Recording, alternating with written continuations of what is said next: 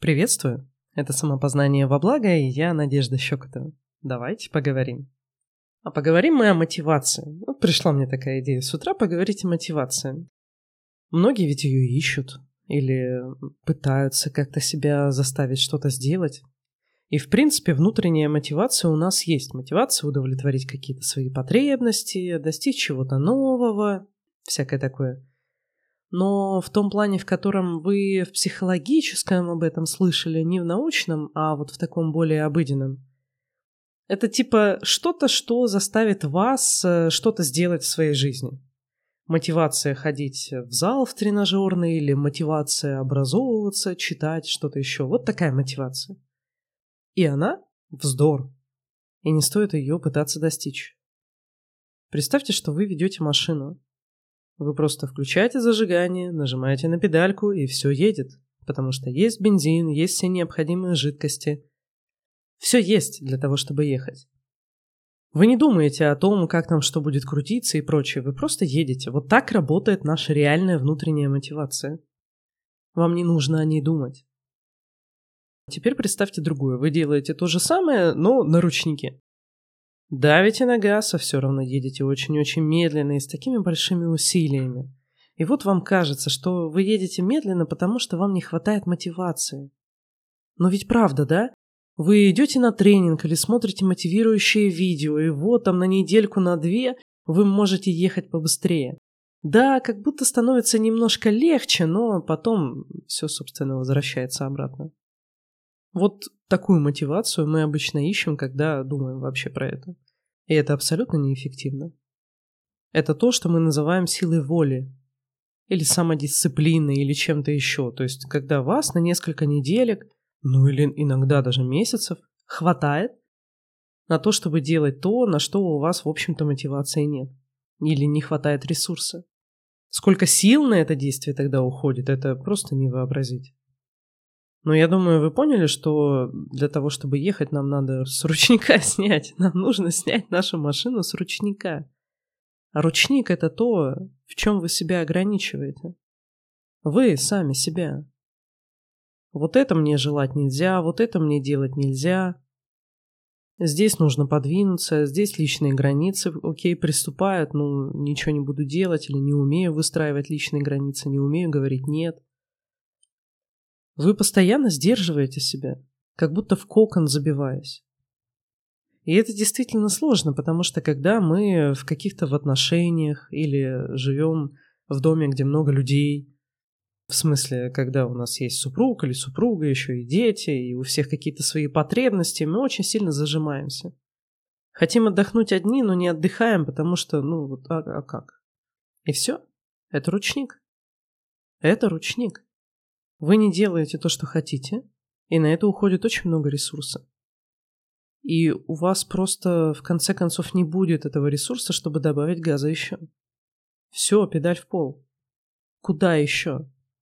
И вы страдаете, что у вас нет силы воли, что вам не хватает самодисциплины, что вам, наверное, просто нужна какая-то мотивация что-то делать. Нет. Когда вам действительно что-то надо, вы идете и делаете. Даже несмотря на все это, просто надолго вас не хватает. Нужно снять ручник. В чем вы настолько себя съеживаете? Настолько себя ограничиваете? Настолько завязли в компромиссах с самим собой, что у вас просто нет сил жить? Если вспомнить мою юность, и в принципе, да, в принципе это происходит и сейчас, меня нужно было оттаскивать от психологии. В старших классах я просто ходила читать в книжный по два, по три часа каждый день там проводила. Перечитала вообще все, что тогда было. Ну, там один стеллажик тогда был. Два максимум. Меня за уши оттаскивать надо было. Это внутренняя мотивация. Когда тебе надо, ты идешь и делаешь. Не думаешь, а как на это посмотрят, или а как это воспримут, или что-то прочее. У тебя есть желание, ты идешь и реализуешь его. И реализация этого желания тебя подпитывает вот этими гормонами счастья, удовольствия, удовлетворения – желанием найти еще, еще больше, еще. И вы на этом прекрасно едете. Вам нужно понимать, что если у вас есть какое-то желание, и вы его не реализуете, у вас и на все остальное сил не будет. Это может быть разное. Это могут быть э, желания, хобби, желания в сексе, желания в образовании, желания в каких-то действиях. Банально там пойти прогуляться.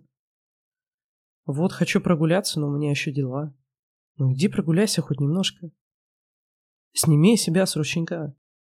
Знаете, вот эта способность говорить «нет», она очень важная, но «нет» надо говорить тому, чего вы не хотите, а не просто каким-то вещам, которые вы желаете. Потому что иначе вы будете компенсировать это, компенсировать это едой, компенсировать это какими-то зависимостями, возможно, курением или алкоголем, компенсировать это компьютерными играми. Чем еще? Пустыми разговорами?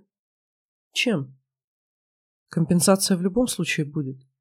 Потому что фрустрация должна быть как-то компенсирована, ее нужно как-то как-то сделать тише.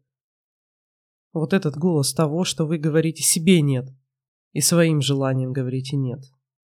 А надо говорить нет тому, чего вы не хотите, тому, что вам не служит. Говорить нет тем контактам, которые вам не служат, тем разговорам, которые, которые вам ничего не дают. Вот эта фрустрация по поводу того, что вы не идете своей жизнью и своими желаниями, она довольно сильная, но попробуйте недельку или две не пытаться ее компенсировать. Говорите нет компенсации. Просто перетерпите. Перетерпите это. И ваш мозг придумает другой выход. Как все-таки позволить себе что-то? На что все-таки эту энергию пустить? Не будьте зависимыми от чего-то.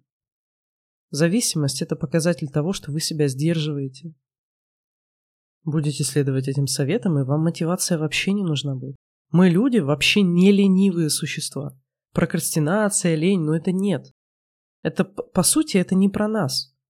Если бы мы были нелюбознательны в целом, как вид вот, человеческий, мы бы не дожили до такой цивилизации, как сейчас, вы понимаете? Поэтому здесь ваш мозг вам очень сильно служит. И стоит вам только отказаться от того, чтобы себя сдерживать, вы найдете себе занятие, вы найдете себе хобби, вы найдете себе собеседника. Оно прям все попрет. Обнимаю вас крепко. До встречи.